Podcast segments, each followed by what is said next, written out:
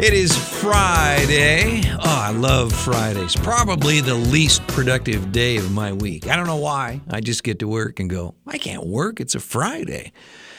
Yeah, it's not that I'm that productive on the other days of the week.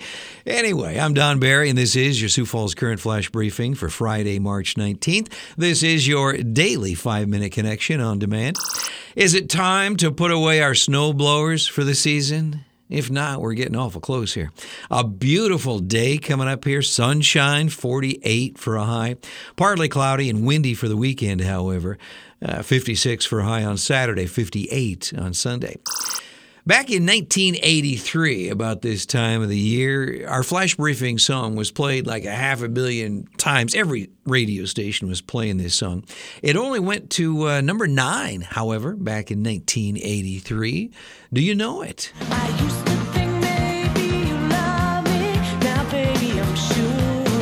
I think I am safe in calling this a uh, one hit wonder. I'll play the song in just a bit here.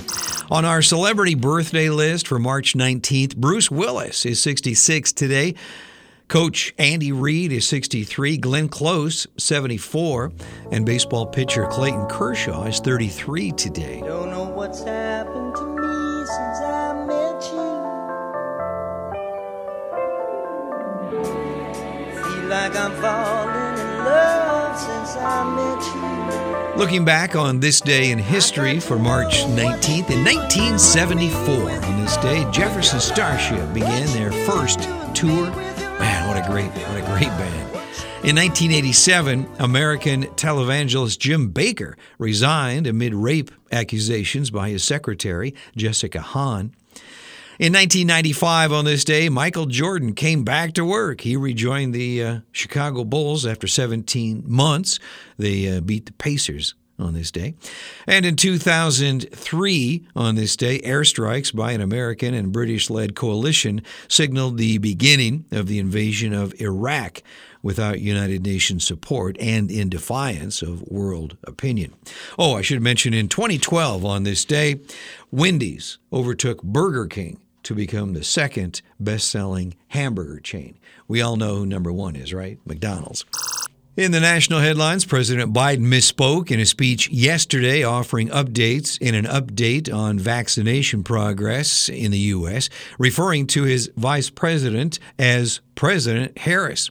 At the same time, the president announced the administration would achieve its goal of 100 million vaccines administered in 100 days on Friday, the 58th day of the new administration.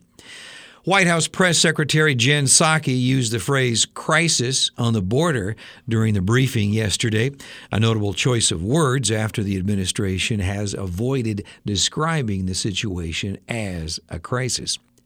Senator Rand Paul and Dr. Anthony Fauci found themselves in another heated exchange yesterday uh, for a COVID 19 hearing in the Senate, where the Kentucky Republican accused Fauci of wearing a mask for theater after receiving the vaccine.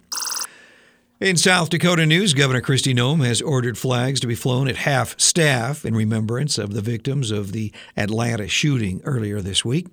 South Dakota Attorney General Jason Ravnsborg joined 20 other state attorney generals in filing suit to block President Joe Biden's cancellation of the Keystone XL pipeline.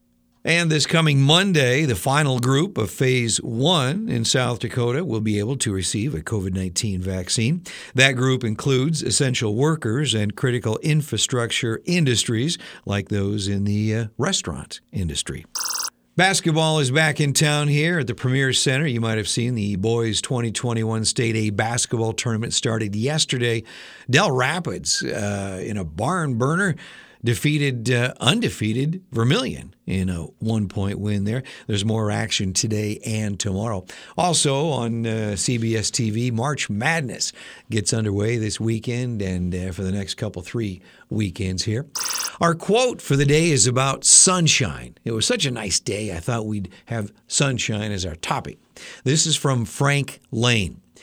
If you want to see the sunshine, you have to weather the storm. Yeah, I think we've been doing that, haven't we? I'm Don Barry. I do appreciate you checking in here today. Our flash briefing flashback song was a big hit from 1983. This is Katrina and the Waves.